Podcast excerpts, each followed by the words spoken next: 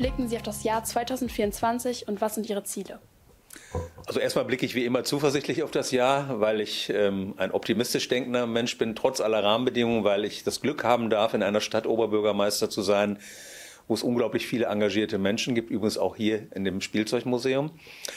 Ähm, wenn ich an die Ziele denke, dann ist für mich das allerwichtigste Ziel, dass, das, dass der Zusammenhalt in unserer Stadt erhalten bleibt.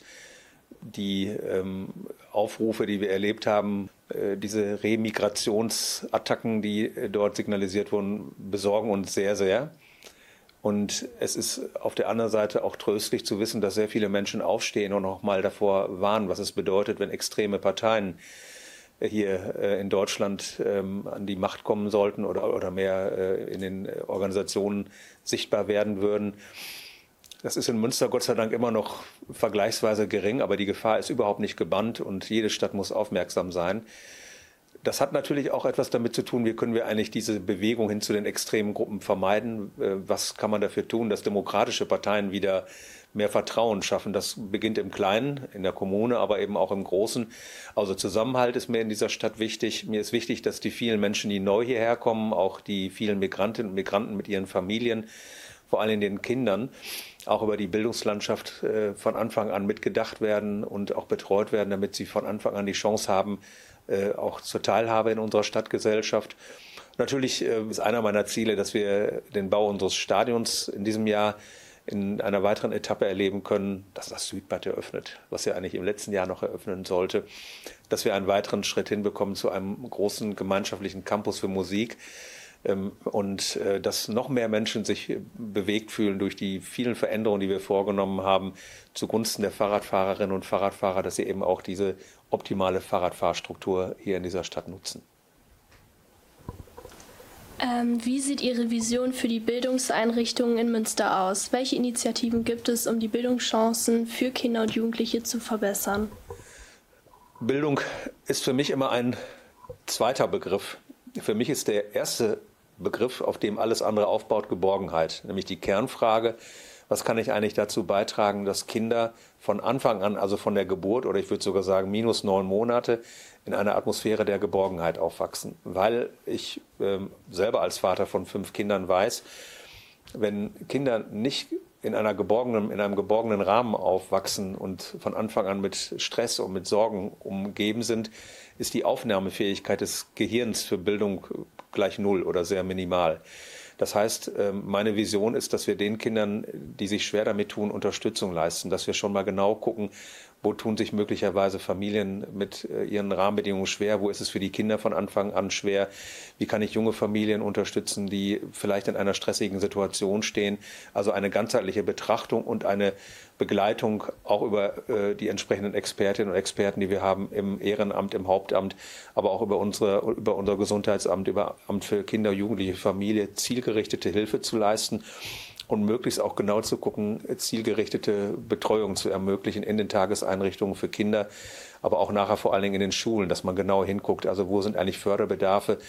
Das Ziel muss für mich sein, dass äh, jedes Kind so aufgebaut wird, dass es auf der einen Seite eine Sichtbarkeit, eine Würde bekommt, stattfindet in der Stadtgesellschaft, aber eben auch ähm, in die Lage versetzt wird, eine Berufsqualifizierung zu erhalten, weil wir können uns das auch nicht mehr leisten, äh, Menschen, äh, viele Menschen in unserem Land zu haben, die aufgrund einer fehlenden Qualifizierung nachher dem Arbeitsmarkt nicht mehr zur Verfügung stehen. Ähm, welche spezifischen Initiativen gibt es, die darauf abzielen, das Bewusstsein für soziale Themen in der Münsteraner Bevölkerung zu schärfen? Zunächst mal glaube ich, dass die Münsteraner Öffentlichkeit schon ein sehr ausgeprägtes Bewusstsein dafür hat. Das spiegelt sich wieder in sehr vielen ehrenamtlichen Initiativen, in sehr vielen Kooperativen, äh, die unterwegs sind. Wir müssen, glaube ich, die Veränderungen, mit denen wir zu tun haben, ehrlich ansprechen. Eine Veränderung ist natürlich, wir werden natürlich weiterhin mit zunehmenden Migrantinnen und Migranten zu tun haben.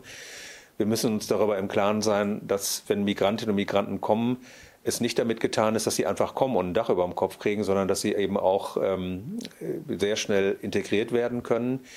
Wir müssen dafür sorgen, dass die Eltern die Chance haben, möglichst schnell am Arbeitsmarkt auch beteiligt werden können. Aber wir müssen vor allen Dingen auch äh, darauf achten, dass ähm, die ähm, Kinder, die wir haben und, und die, die hier gerade auch herkommen, von Anfang an eine vernünftige Begleitung bekommen und auch wahrgenommen werden.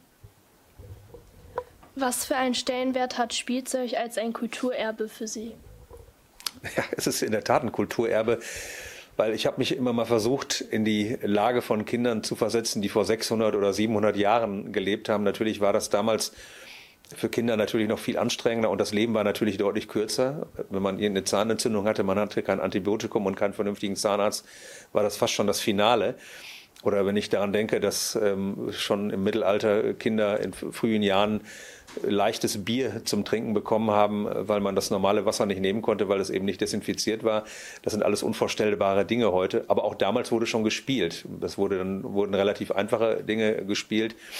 Und ich kann mich daran erinnern, dass ich im vergangenen Jahr mit ein paar Enkeln an einem Strand war und wir haben Strandmühle gespielt. Also das ist so ein, so ein römisches Mühlespiel. Wir haben ein paar Muscheln genommen, haben einen Kreis gezogen und noch einen Kreis.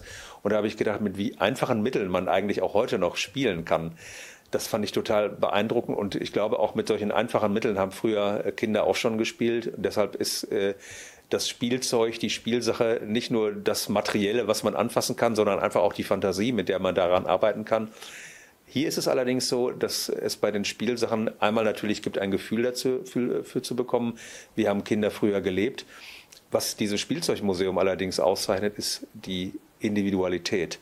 Fast jeder Gegenstand, der hier gestiftet wurde, hat eine Geschichte.